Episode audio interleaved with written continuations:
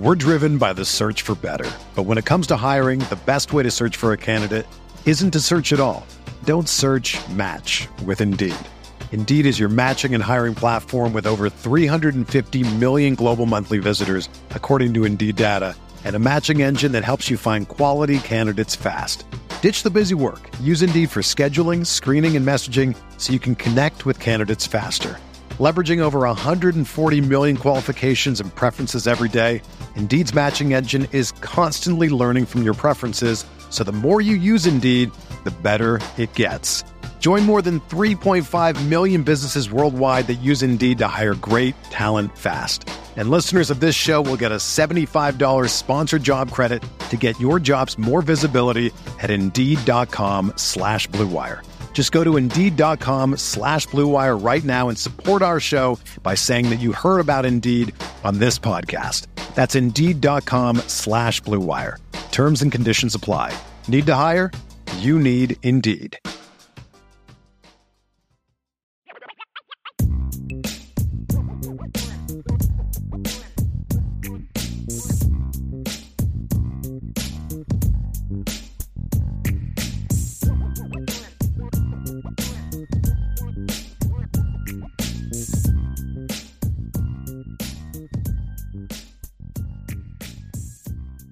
Happy Monday, IB Nation. How's everybody doing out there? It is a Monday, so of course, we are getting into a little more Notre Dame recruiting talk on this Notre Dame recruiting hour. Ryan Roberts, Director of Recruiting here at I, um, IrishBreakdown.com, joined by recruiting analyst Sean Davis. You are with us every single Monday. Sean, how are we feeling, brother? Everything's good?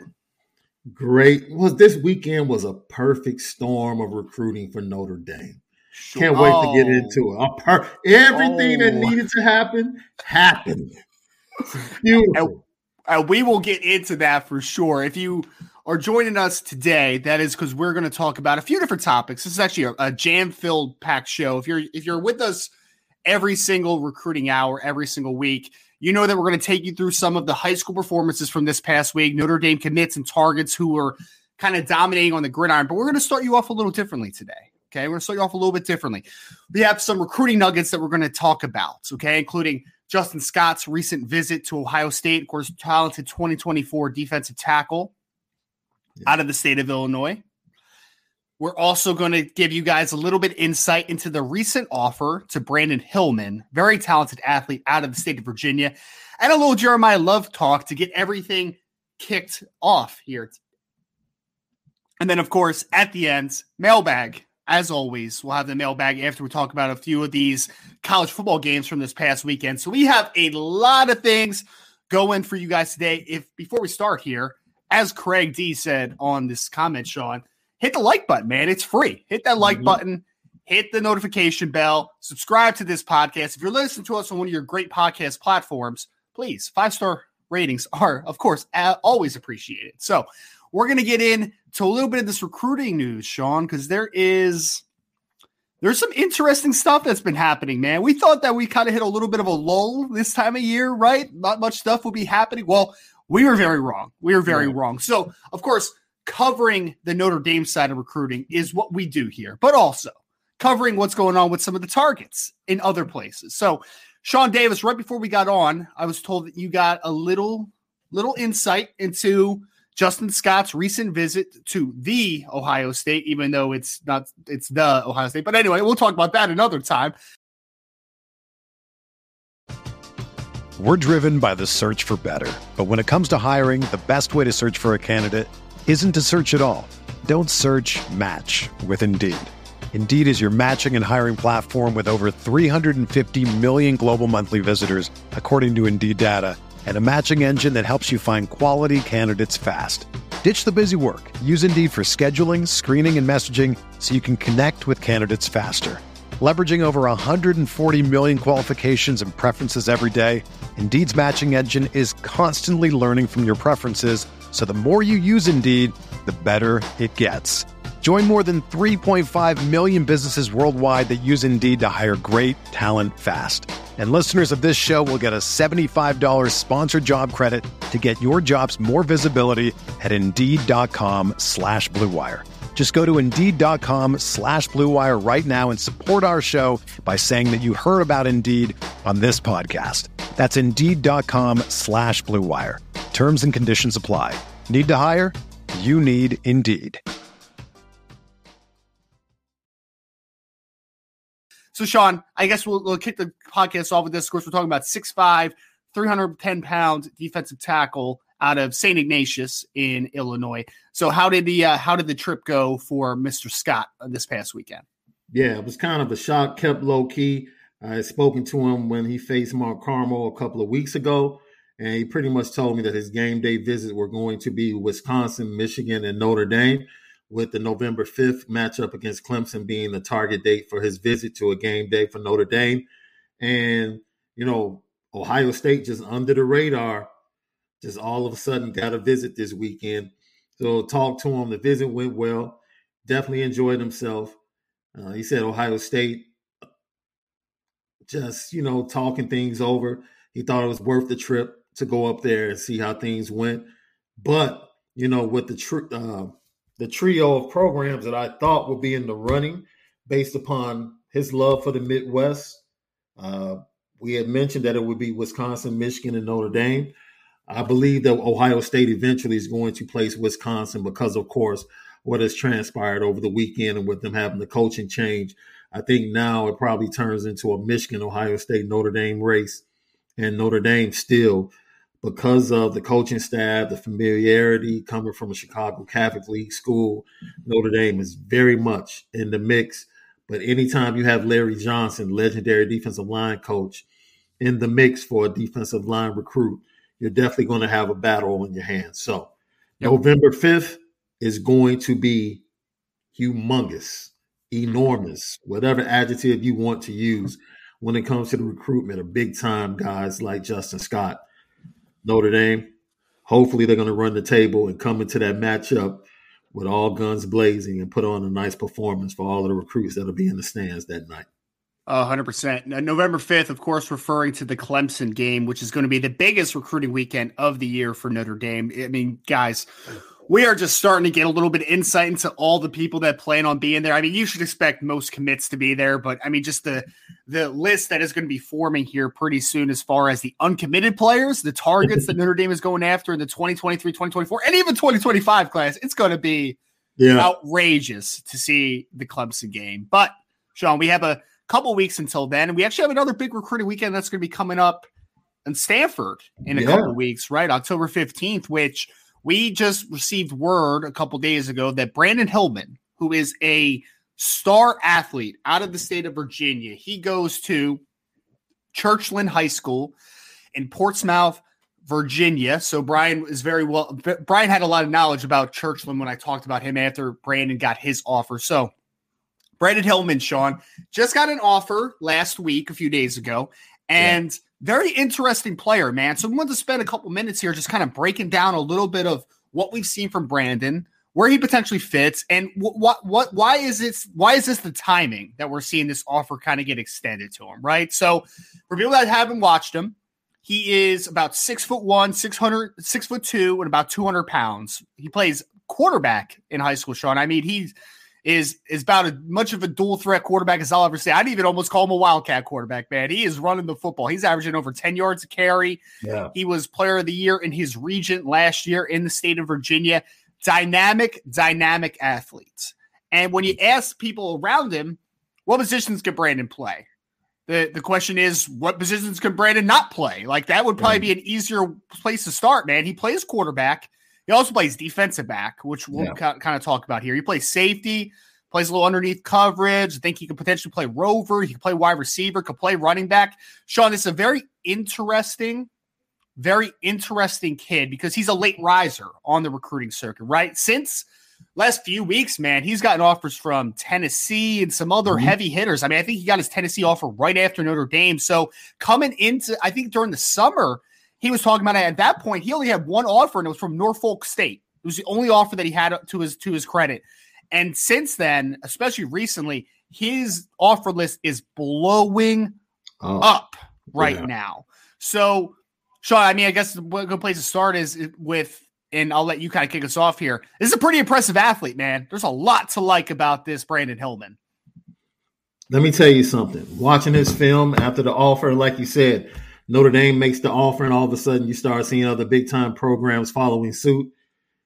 I'm more impressed with his defensive film than I am the offensive film. It's like, okay, you're big, you're fast, wildcat, you're running away from kids. Yes, that shows me that you're extremely athletic. You're, ath- you're hurdling tacklers in, in the middle of the field. Absolutely astound- astounding. Then I go to the other side of the ball, and he is just crushing receivers coming over the middle. And I'm like, oh, okay. And I'm yeah. like, okay, I, they're recruiting this kid as just a tremendous athlete. Mm-hmm. And wherever we find a spot, that's where we'll make it work. We'll Absolutely. make it work. Like yeah. Kids like this, we need him on the roster. And it's great to see the staff. This staff is becoming, we're seeing this trend, right?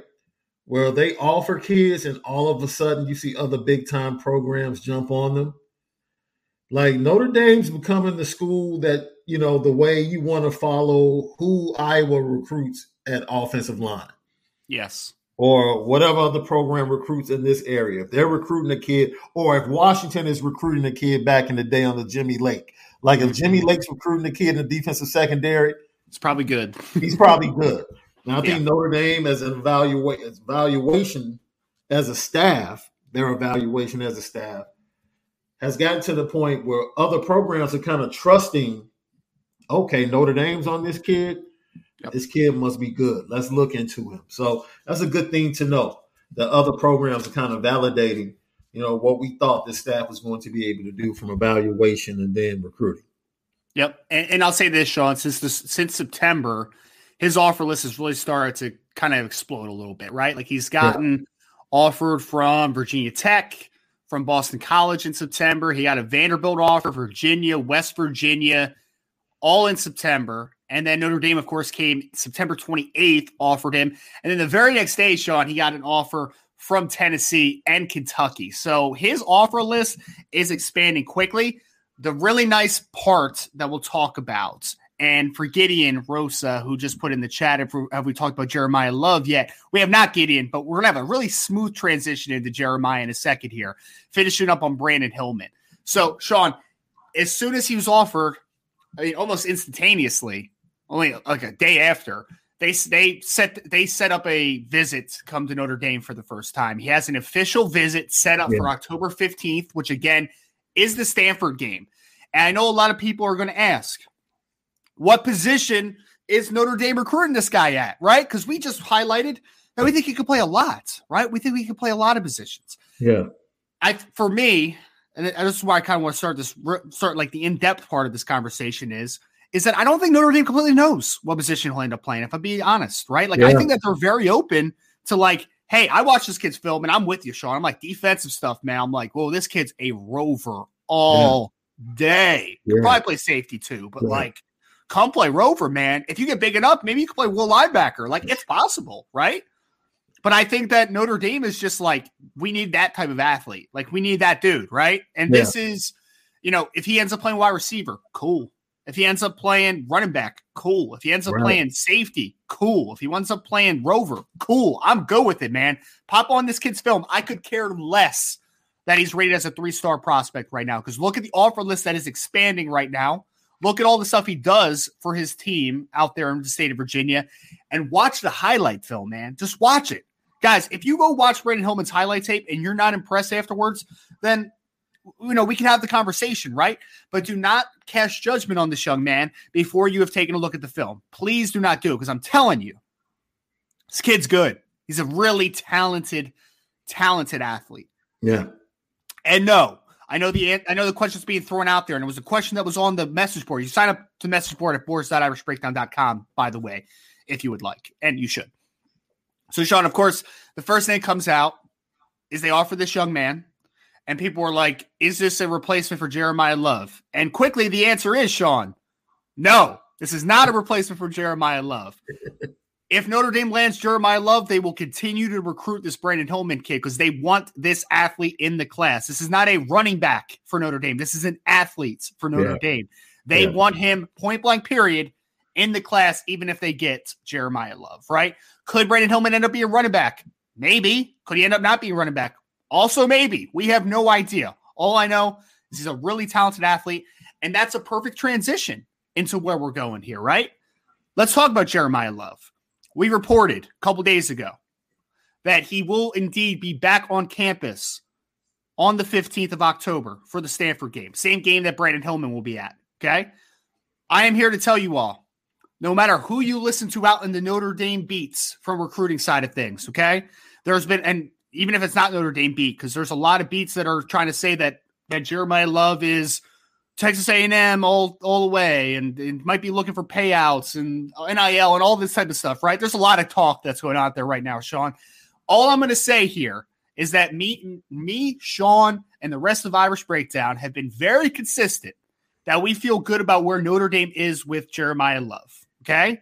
We expect this one to finish up pretty soon in the near future. Okay. Yeah. But all I'll say here is that Notre Dame is in a continues to be in a good spot. Okay. That's all I'll say out there. We'll see again, have to close. We'll see how this finishes up, Sean. But I like where Notre Dame is, right? And getting him back on campus tells me that obviously there's high interest from the Jeremiyah Love side of things. And it'll be great to get a couple very talented playmakers back on campus for the Stanford game on the recruiting side. Uh, hopefully, the St. Louis pipeline continues with the recruitment of Jeremiyah Love. Um, we talked about this. I talked to Christian Gray. They faced each other. It was about two weeks ago, and uh, oh, a little bit over a week ago, they faced each other when Christian Brothers took on De Smet, and uh, they enjoyed, you know, the clip where he slowed down to allow Christian Gray to catch up to him on the long touchdown. And Christian was like, yo, we laughed all night. Like we talked on the field and laughed all night about stuff. And, you know, Christian Gray was adamant, like, yo, my guy, my guy is coming. Don't worry about it. You know, and that is the confidence that we've reported with and we've always felt as a staff that Jeremiyah Love eventually um, when he makes the decision, he's going to be able to put pick up a Notre Dame hat and put it on his head. That's what we fully expect. So, and yep. then you know, I'll just say this: thank you, Jimbo Fisher. you, you made it a lot easier. You and your Ag less, not your Aggies. you and your Ag less team. Can can we say this, Sean? Because look, I, I wanted to talk a little bit about Peyton Bow when we get into the uh, high school breakdown a little bit, but the two biggest threats to Notre Dame for yes. commitments. You mentioned it. The Aggies did not have a very good showing against Mississippi State, and no. Oklahoma did oh. not have a very good defensive showing against TCU, man. But we'll talk more about that game. But yes, when to your points. When Max Duggan and Adrian Martinez are lighting you up, yeah, I, I, guess you could look at the other way and be like, but I mean, they really need Peyton Bowen, and like, sure, I guess you're, you're, you got a point. they really do need him, I guess. But regardless, is I think oh, Notre Dame, I think Notre Dame won this past season. I mean, this past week and didn't even play, which is pretty pretty funny. That's so, beautiful, right? Yep. Uh, it's very beautiful. Down of football and still made strides. Oh man, it's it's always wonderful when you're sitting on the couch and you somehow won. You know what I mean? Like it, yeah. 100%. I know we're getting a lot of questions in the chat. Say this. We'll have a mailbag at the end. Keep throwing those chats in though, because me and Sean will be starting those things all day, and we'll get to a lot of questions at the end of this show. So, Sean, that's the kind of the updates that we have, right? Big update: Brandyn Hillman and Jeremiyah Love will both be on campus September 15th. Uh, sorry, October 15th for the Stanford game. I know we'll be present. Uh, we'll have a presence, obviously, Irish breakdown as we always do at the home games. And, you know, like again, have to continue to, everything's trending well in the Jeremiyah Love side of things. You have to close it out. It's going to be closed out pretty in the near future, in my opinion. Notre Dame is in a good spot, but they obviously have a little bit of work left left to do. And uh, we'll take we'll keep eyes on Brandyn Hillman, man, because again, Notre Dame wants Brandyn Hillman in this class. I think and fans need to be re- reminded of this. Ryan Roberts wrote a great article article on why Jeremiyah Love. This might have been over a month ago. Why Jeremiyah Love was a must get in this 2023 class. Like if you didn't get a chance to read it, go check it out at Irish Breakdown. You know, even though it's late in the game and Notre Dame, you know, we'll get into all of the explosive guys that they have coming in the 23 class. this guy is special. He's special. And will Notre Dame be able to close? We'll see. But go check that article out because he pretty much gives you reasons why Notre Dame has to get this guy in the class. Yes. It's very important. Very, very important. Sean, you know, you know, I'm, you know, I get petty once in a while, right? Like I'm not a super petty person all the time, but I'm gonna be petty here for a second. I am because I'm gonna pull up this comment from CCC. Ryan, you show conf- confidence in Jeremiyah Love. Weren't you the one showing confidence in Dante? Of course, talking about Dante Moore. Yes, I was showing confidence in Dante Moore because he had silently committed to Notre Dame. So that was my confidence level. Yes, I did. I apologize that he ended up changing his mind, but yeah, I did. Okay. Sorry. Sorry. I had to be salty there for a second. But uh yeah, yeah, yeah, yeah. Feel pretty good about Jeremiyah Love. We'll see how things finish out here. All right, so Sean, let's get into some of these high school performances from this past week, though. Man, this is a lot of fun right now, right?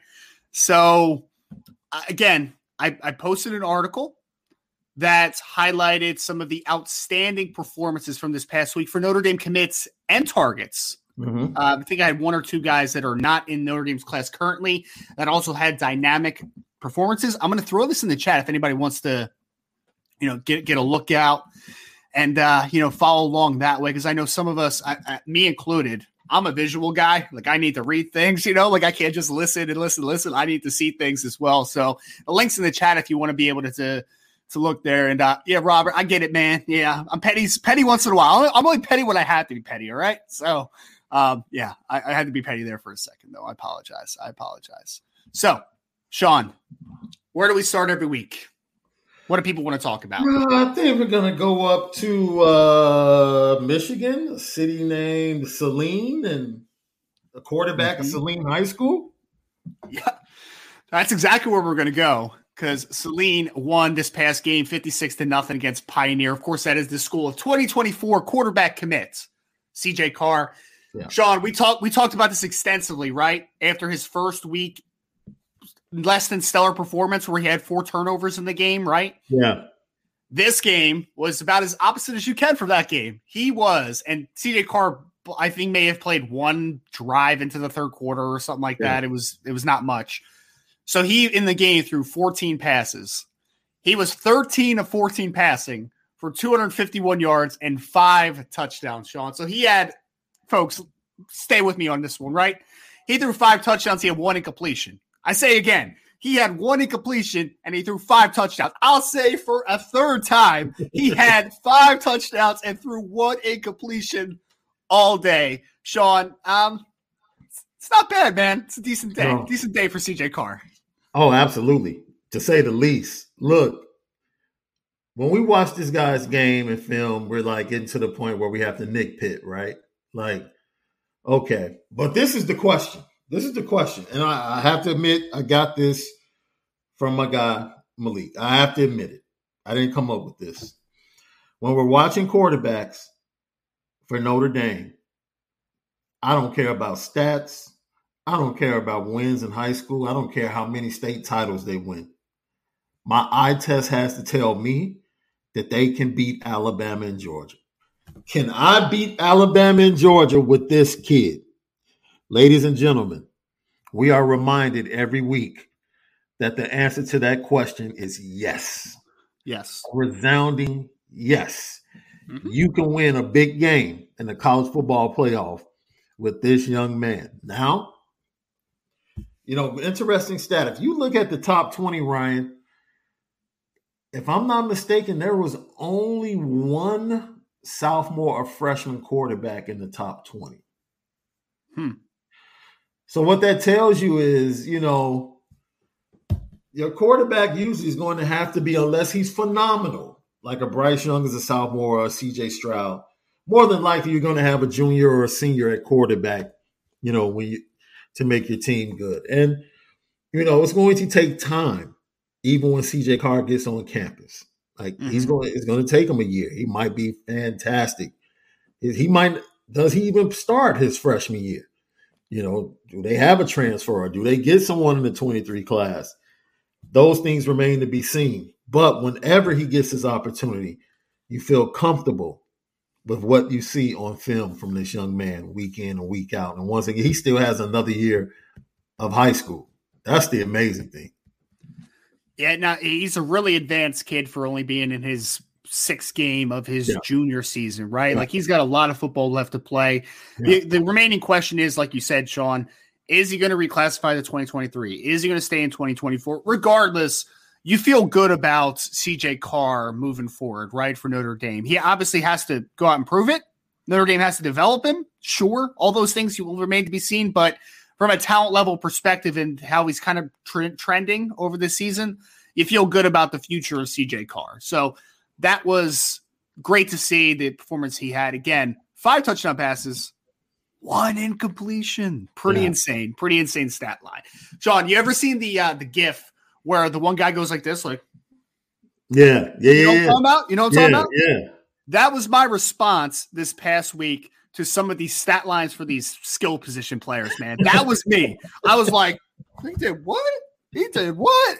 Yeah, that was me, man. That was me live checking some of these box scores and watching some of these highlights and streaming some of these games this week, man. Like it was just nutty. Like it was one of these weeks where I wish I had like 20 TVs on so I can try to soak in more than I even was able to watch, right? So, yeah. yeah. I guess a good place to start would be with Dylan Edwards. Like, do we want to start there? Sure. Let's start with Dylan Edwards, man. So, Dylan Edwards, Derby High School out of the state of Kansas, 70 to 13 victory over Haysville campus, Sean. Yeah. We do not have a absolute total yardage number on Dylan Edwards. All I'll say, folks, is that we do have a couple clips in here, and he had a 77 yard touchdown run. He had a 55 yard punt return for touchdown. My man, in one half of football, again, one half of football, through scored five touchdowns, four rushing, one punt return literally, Sean, I don't think this is like it's not hyperbolic because he literally was on pace for it. He could score 10 touchdowns in this game. Like that's what he was doing today, man. I mean, this past week. It was nutty just seeing Dylan Edwards. He is, and like we always talk about this the level of competition. It's the highest in the state of Kansas. Is it the best nationally? Absolutely not. But he absolutely dominates his level of competition. Like he is the best player on the field every single week. He had a dominant game. Oh, guess what, Sean? Dylan Edwards also has a big matchup next week when he goes against Maize High School out in the state of Kansas. Quarterback for that team is Avery Johnson, who is mm-hmm. a 2023 quarterback target for Notre Dame that they're trying to get back in good graces with. They're trying to get back into the race for. Kansas State commit, of course. So Dylan Edwards, man, after having a quiet week last week, he was absolutely on top of his game this past week. Yeah, great opportunity for Dylan Edwards as he runs down the sideline by Avery Johnson to say, "Are you sure? Are you are you sure? You know, you can we can do this together." So, look, man, Dylan Edwards has to have. It's either him or Peyton Bowen that has the most highlights up on a week in, week out basis. Oh man, I, would throw Jaden Greathouse in that conversation, man. You're right. Yeah, You're we'll right. talk about him though here in You're a right. second. You're right. He's in the running as well. But it seems like I just wait for it. It's almost like who's going to be first. Yes. Right? Because they're both kids like in, you know, the heartland, mm-hmm. same, you know, time zone. So it's just a matter of okay, whose highlight hits first? like one of the Texas guys, or is it going to be Dylan Edwards? And Dylan Edwards, oh man, just immediately 55, 75. And it's never like a two yard touchdown. It's just like, no, we're going to end this quickly. just going to get it out of the way. Big play. How do, how do you think that defense feels for Derby? we just sat down. we just sat down, right? Hey, I mean, they only have a 13 points in this game, Sean. So they, yeah. they did their job too, man. It's, they did. it's just, they did. They it did. Is, it is ridiculous to watch this kid play on his level, though, Sean. Like again, yeah. man, I think I think he's going to be a really dynamic player at Notre Dame. Four three speed, slot receiver, gadget stuff, mm-hmm. return man. Like I think he'll do a lot of stuff for Notre Dame. But playing on the level that he plays, man, dominates it. I mean, because like in the NFL draft sphere that I work in, right? NFL draft stuff, people always say like, oh, some small school sleepers and stuff, right? Small school kids, have to dominate their level of competition, exactly. right? For them to make exactly. that jump, they have to dominate. Like if I go to if I watch a D2 football player or an FCS football player and they're not clearly the best player on the field, you're not going to play on the NFL level. Like you're just yeah. not, man. That's that's just the point blank period to it, right? Yeah. Yeah. So seeing this kid dominate the level of competition he plays at now tells me, hey, this kid can make an ascension, right? Like this yeah. kid can get there. So he was dominant. On running back target in the 2023 class, Jeremiyah Love, who we spent a lot of time talking about in this one, Sean, he had a nice game as well. He had in their victory this past week, I'm trying to find it. I had it in here somewhere. He had 105 yards rushing on only eight carries. They played against Indianapolis Bishop Chatard.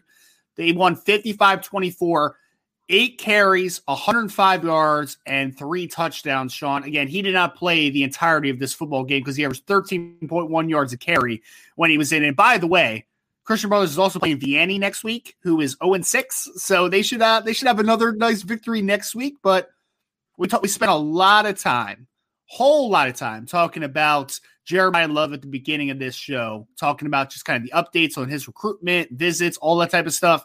Sean, again, man, you highlighted it. I highlighted it. He's a yeah. player that Notre Dame needs. Like they need him yeah. in this class. They need to. And he's yeah. he fits this team perfectly. He fits this program perfectly.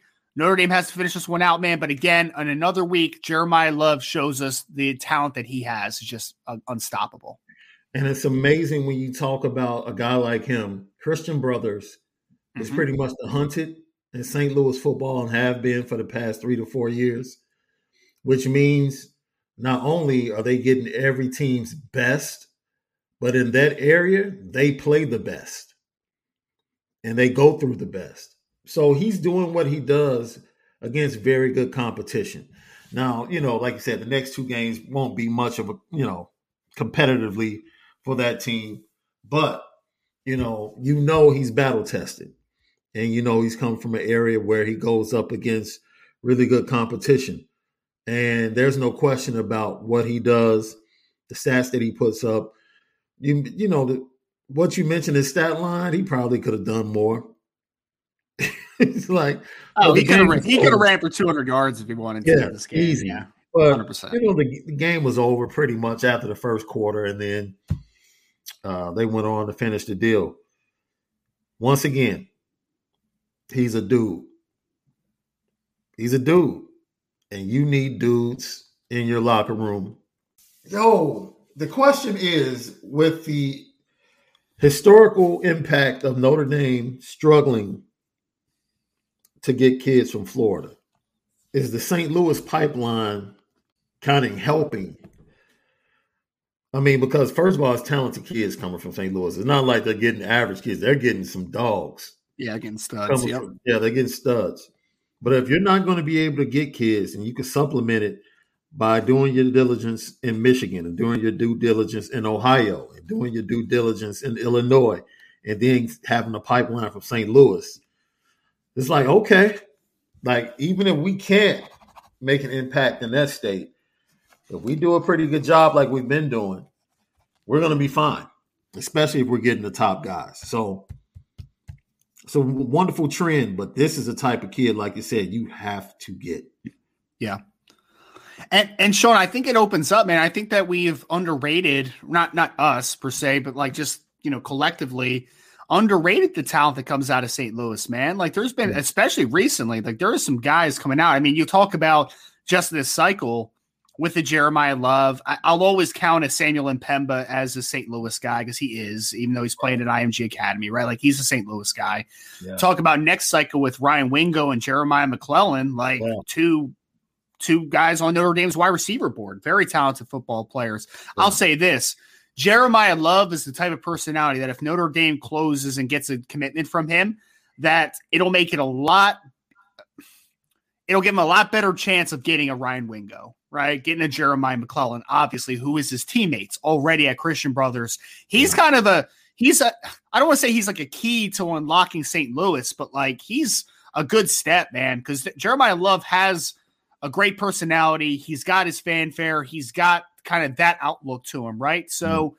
Again, I'm not saying that if they get Jeremiyah Love, they're definitely going to get a Ryan Wingo in 2024. That's not what I'm saying. What right. I'm saying is that it strengthens your chances and it starts building Absolutely. that pipeline in St. Louis. That's Absolutely. what I'm saying. So. I think Christian Gray, you know, in talking with him, has been I very. I forgot, about, I forgot about Christian Gray. I'm, I'm an idiot. Yeah. yeah, keep going. No, it's like he's been very transparent of being very aware of mm-hmm. Williams, of Gabriel Rubio, Now, these are guys that came before him that he watched growing up as a young kid, going into high school. Tyson Ford, knowing yes. how much of a dude Tyson Ford was in St. Louis football. Like, yo, seeing them come to Notre Dame and seeing them being successful mm-hmm. as students before they really make an impact on the football field. That's the most important thing. Being able to come on your visit, talk to these guys. What yeah. is it like? What is it going to be like? And they give you an honest answer. And they've already adjusted without the football really taking place. And they're really mm-hmm. just starting to get into their own on the football field. It bodes well. Christian Gray getting him. The next step, hopefully, is Jeremiyah Love. Now you have two guys, two studs coming from the same city. Yep. Now, let's go stack that with two more. Let's go yes. get Jeremiah McClellan. Let's go get Ryan Wingo in the same year. Heck, Samuel M'Pemba, even though it might be a long shot, he's still on the hook. He'll be in town for the Clemson game. Yep. You know, it might sway him seeing Jeremiyah Love choose Notre Dame. Does it have an impact on him? All of these things are very important, and we'll see. As we always say, let it play out, but it's looking good. Well, and, and Sean, the one other big aspect is is that although Missouri just played a really tough game against Georgia, Missouri football is not in a great place right now, right? So no. there's no in-state power in Missouri. So if you're yeah. able to, I mean, you're not to outmaneuver the Oklahomas of the world and some other Midwest schools, right? But if you're able yeah. to get into St. Louis and consistently get guys out of there, because it's not like they're just once in a blue moon guys. Like literally in the next two cycles, you we already mentioned Christian Gray talked about Jeremiyah Love. I talked about Ryan Wingo. I talked about Jeremiah McClellan. Like there is some dudes coming out of the St. Louis area. So yeah. being able to to take advantage of a program that is severely down right now in Missouri. I mean, I don't know if Eli Drinkwitz is going to last the year, if I'm being completely honest, even though he just had a nice show and like he's not been great. But yeah. So it'll be interesting to see how Notre Dame continues to attack St. Louis. I think it's a priority for them.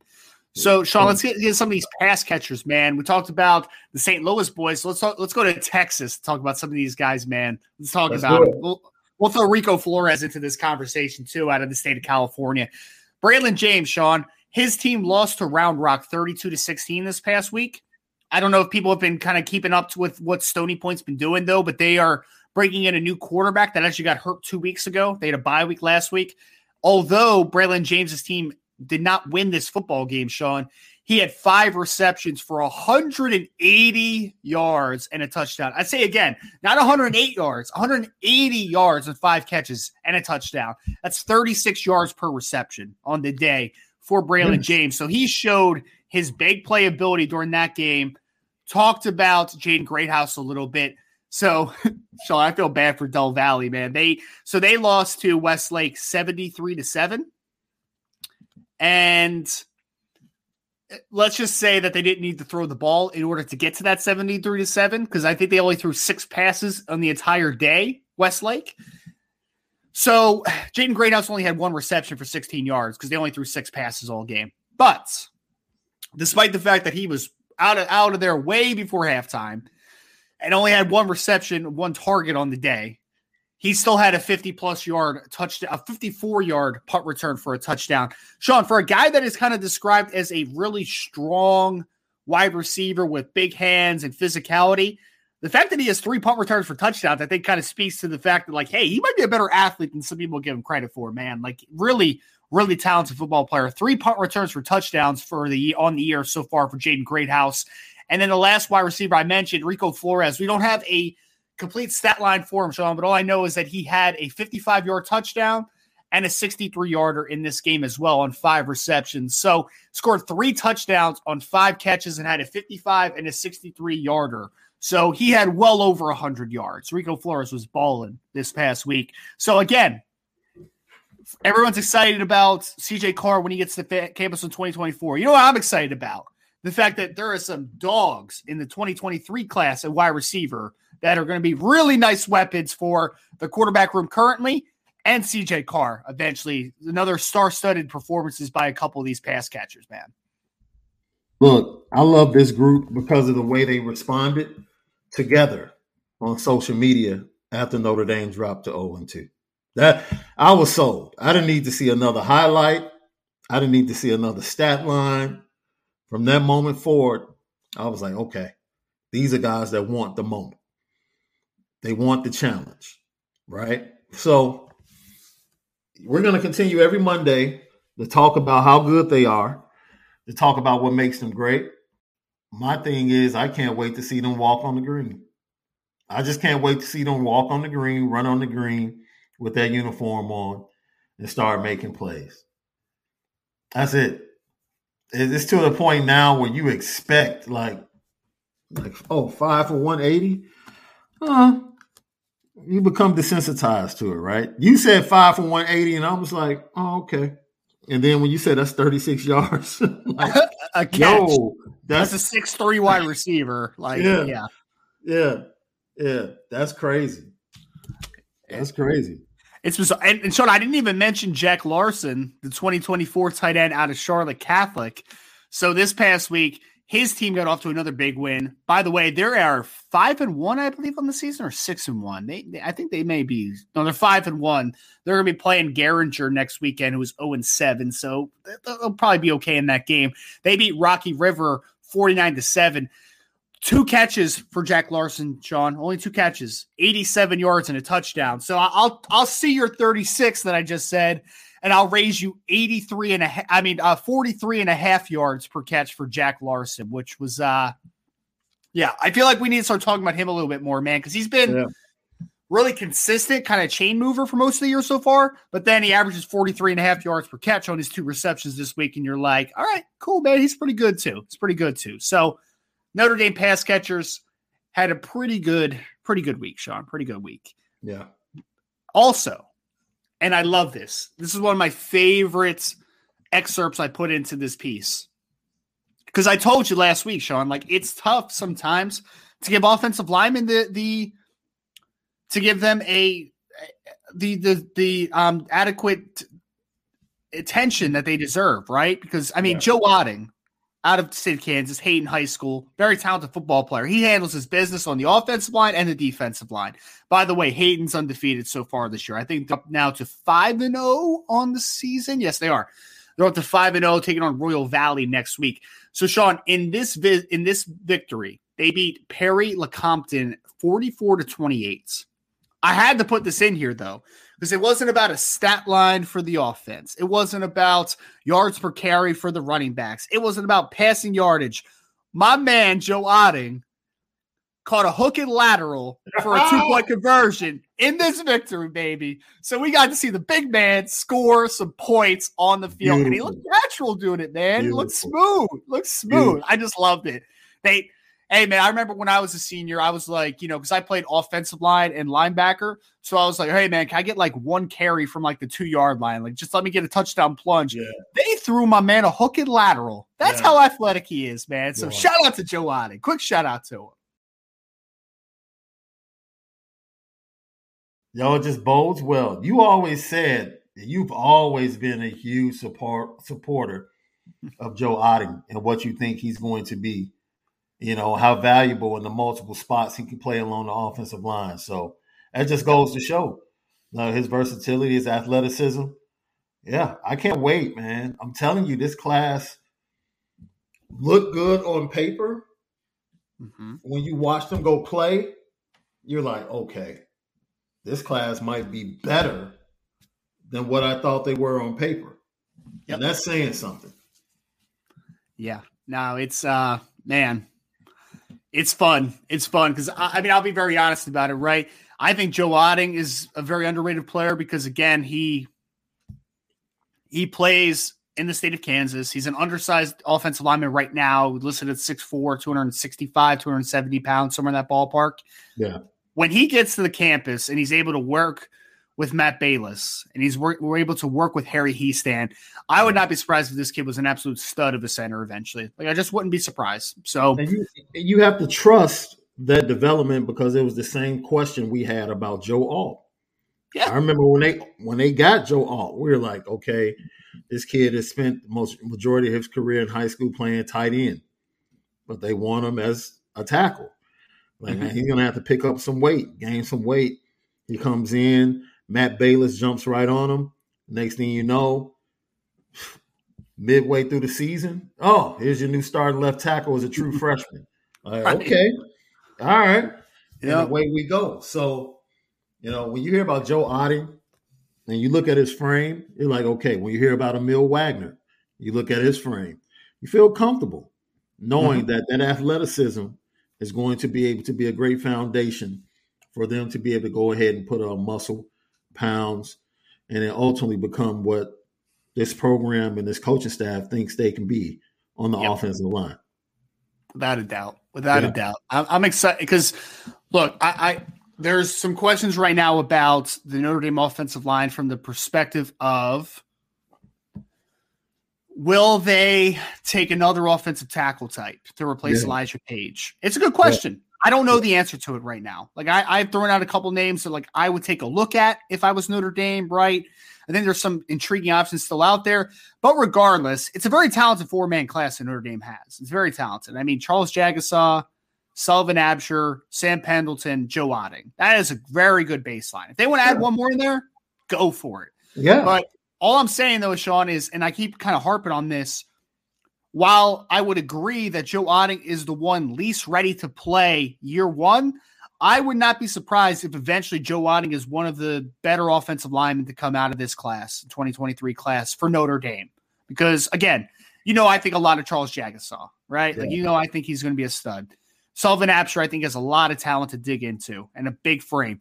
Yeah. Joe Otting is the least sure thing because even as Sam Pendleton is physically advanced, like he's 6'4, right. 305 pounds, like he's physically ready to go and compete at the college level. Right.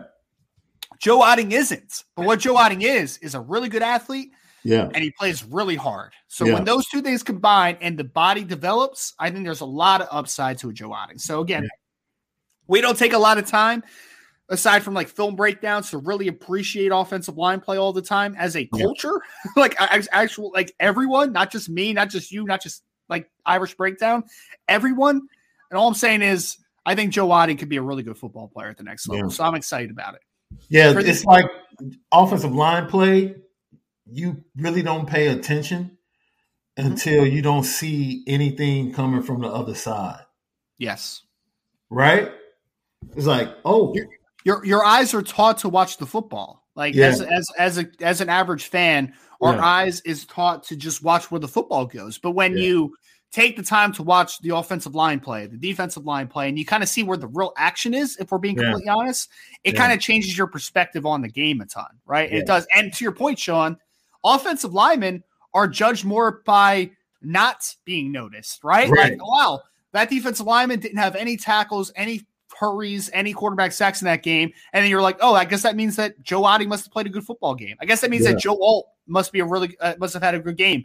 I, continue to kind of put out there, and I don't know if you agree with this, Sean.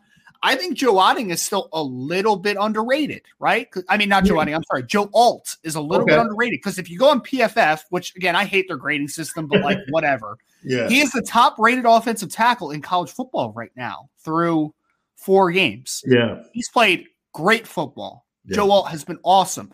But Joe Alt doesn't have the the highlight film that a Blake Fisher will have, for instance, because Blake Fisher, there's plays where he'll just drive someone like 10 yards downfield and pancake him, right? right. That's not really Joe Alt's game. No. Joe Alt is a technician.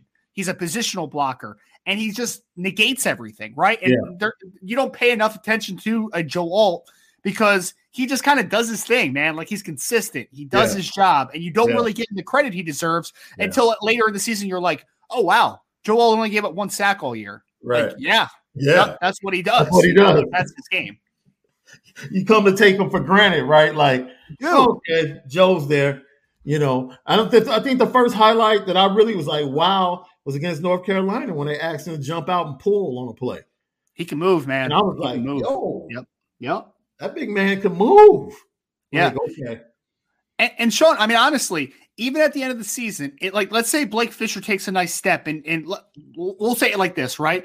Let's say the level of impact is the same for yeah. Joe Alt and Blake Fisher the rest of the way, right? Say that they're pretty much on even level.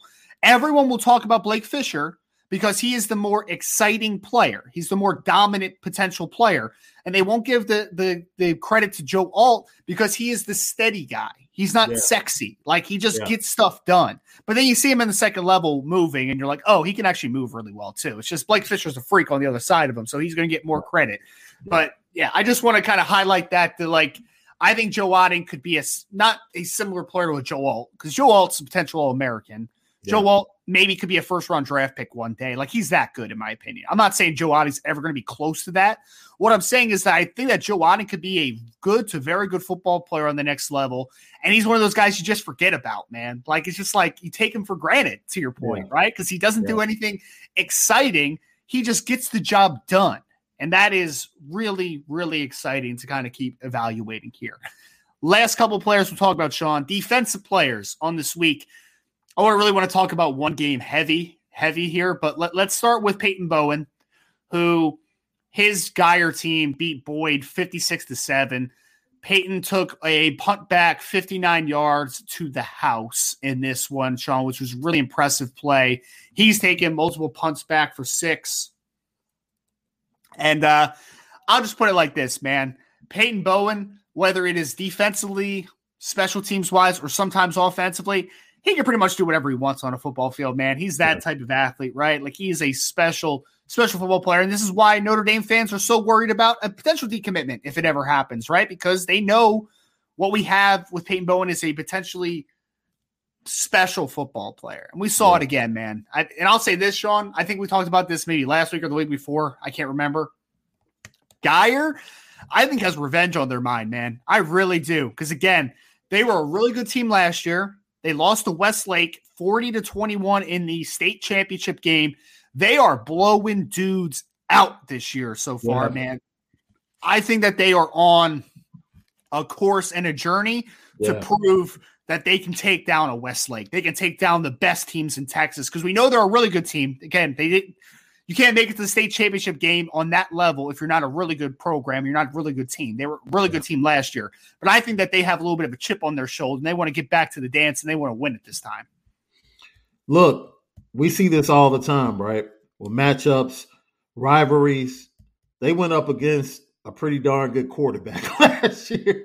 West, Westlake had a pretty good guy at the signal uh, leading the charge, you know, for them last year and that's been the uh, transition, right, for Greathouse and those guys this year. Like trying to figure out, you know, who's going to be the signal caller, and you know, he started off slow because of that, and now he's starting to pick things up. But like you said, it's going to be a massive, massive game when you have those two teams on the field, and they're probably going to play each other again, you know, uh, in the playoffs. So I don't know, man. These matchups are everything. It's just certain teams that have your number. Like it doesn't matter who's the quarterback or who leaves. Like this is just the type of game. They find a way to be in the game. And look, I'm going to be interested in seeing do we get the same type of highlights when these two teams match up, or is it going to be a closely contested defensive battle? Or you know, guys are playing close to the vest, coaches are playing it close to the vest. It's going to be interesting to see how things go. But there's definitely going to be a, a field full of playmakers. Yeah, yeah, it's it's going to be exciting, man. I'm I'm interested to see again that matchup if it happens. Because yeah. look, all I'll say is this: is Westlake is a great football team, right? They're undefeated. They're sitting there. You have Drayden Greathouse, who's a phenomenal, phenomenal football player.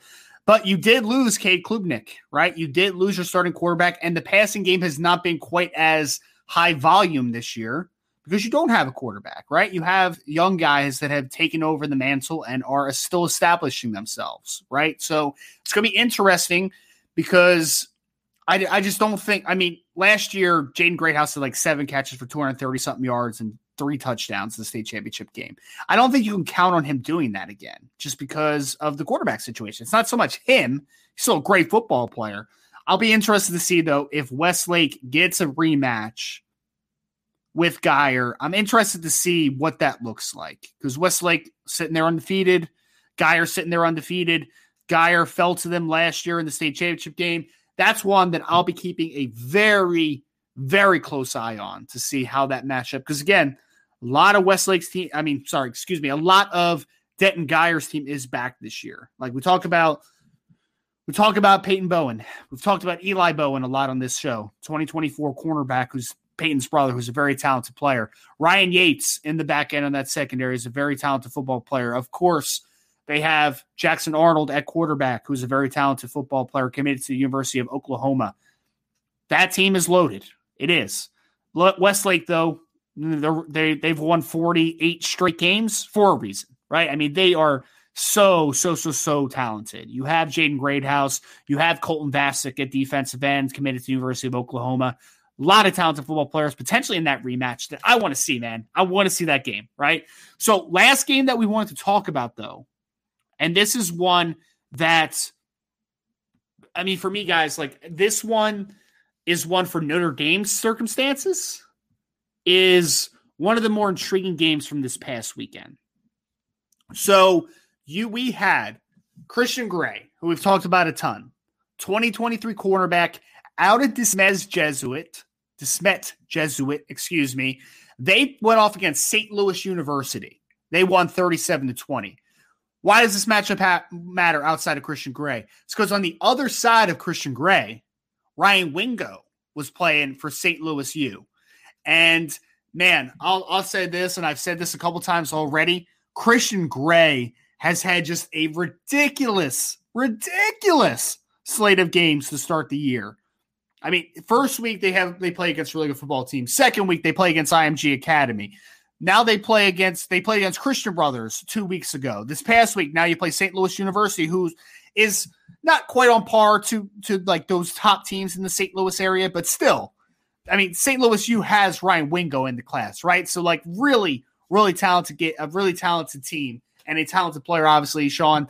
I mean, Christian Gray gets to go one on one with with Ryan Wingo this past week, and Christian Gray comes out on top I'll say I, I got some insight. Seven ta- seven total tackles for Christian Gray on the day. Two interceptions. He also took one back to the house, 55 yards. I don't know if you saw that jump. Uh, that Rowdy jumped. It seemed like miscommunication. Ryan Wingo never even turned around for it. So I don't know if yeah. there was just some miscommunication between the quarterback and Wingo. But either way, took it back to the house. Most impressive part, though, Sean, outside of the two, I mean, no, I, I wouldn't even say outside of even more impressive than the two interceptions that he had and the touchdown was that he was matched up against Ryan Wingo a lot, and he gave up one. Uh, he gave up was it one catch for 13 yards, two catches for 13 yards. He gave up two catches for 13 yards to the number one potential wide receiver in the 2024 class. So Christian Gray came to play some football, man. Ryan Wingo only also had one rush on the day and only had a yard. So in three touches that he had against the Smet Jesuit, he had 14 yards. And Christian Gray was a big reason for that type of matchup. I will give Ryan Wingo some credit, though. He plays defense for St. Louis U, and he also intercepted a pass, and he took back for six early on in that game, too. So, but Sean, I was just overly impressed by Christian Gray this past week, man. Makes the two interceptions, takes one back to the house, but more importantly, he shuts down arguably the best receiver in the 2024 class, which was pretty special. Yeah, he took it personally when he faced his uh, one of his good friends, Carnell Tate. You know, he took it personally when you know they went up against Jeremiyah Love, even though that was not a mono a mono situation. And you know, he was excited to go up against Ryan Wingo, and he showed. And I love the way. And I'm sure they're not saying, you know, no one from the Notre Dame staff is saying, "Hey, coaching staff up at De Smet. Can you guys play him like this so he can get ready for Notre Dame? But he's been playing a lot of boundary corner. And he's bigger, he's physical, and that's probably where he's going to play at Notre Dame. So to see him be able to jump that route, whether it was miscommunication or not, but then take it back to the house. Look, he continues to prove, as people question uh, his speed, you know, based upon what they saw in film from his junior year. You can see the difference. He's continued to prove that he is athletic, that 4 4 is real, and he's going to be a problem at his size, running at that speed, right? When you're like the size of Christian Gray, the size of Caleb Beasley, and you're running a 4 4 and you're playing in the boundary and being physical with receivers, yeah, That's that's that's a nice recipe for three years into the NFL. And Sean, what's really exciting about this is we're not going to talk about Micah Bell much this week, but you have Micah Bell and Christian Gray on top of just getting Benjamin Morrison and Jaden Mickey this past class, man. Like cornerback recruiting is stacking up over the last few years. I know there was a lot of naysayers before the season about Mike Mickens. That has been retracted pretty quickly because Benjamin Morrison now is starting for Notre Dame and he's playing fantastic. And I mean, I was talking to Brian. I think we were on the Saturday show when Brian yeah. said, like, I wouldn't be shocked if Benjamin Morrison's a, a freshman All American when all is said and done, right? Like they are stacking, stacking cornerback classes right now. So yeah. it's exciting, man. It's exciting. And cr- don't underrate Christian Gray because at six one with the four four verified speed and the playmaking ability he has, he has a chance to play pretty early out on Notre Dame, in my opinion. And he's a long strider. That that's the thing. He's a long strider, so his speed is is going to look like he's really not running as fast as he is, but he's picking them up, putting them down, and taking up space, man. He really is. And his his value added value in the special teams and kick return game. Yeah. I mean, we talked about it. Sure, was it last week? Like Christian yeah. Gray might be like the fifth best kick returner in this in this twenty twenty class, which is which is stupid, man. It's it doesn't even make sense. It's like yeah he could literally kick. He could literally return kicks at a pretty high level on the college mm-hmm. level. But then you still have guys like Peyton Bowen and yeah. Micah Bell and yeah. Jeremiyah Love potentially. Like there's guys that are just like, man, getting some of these guys back there is just going to be incredible. Braylon James is a really good kick returner too. Like there's just so many guys. So that's kind of the quick synopsis. Well, not quick synopsis. We're an hour into the show, but that's the synopsis of state of recruiting for Notre Dame. That's also kind of the outlook of what the high schoolers did on their level this week. Some of the better performances that we saw on the high school level. Sean, we want to get into a little bit of college football talk, man. So before we get into the college football talk, if you could like, share, subscribe to this podcast, hit the notification bell. We really appreciate it.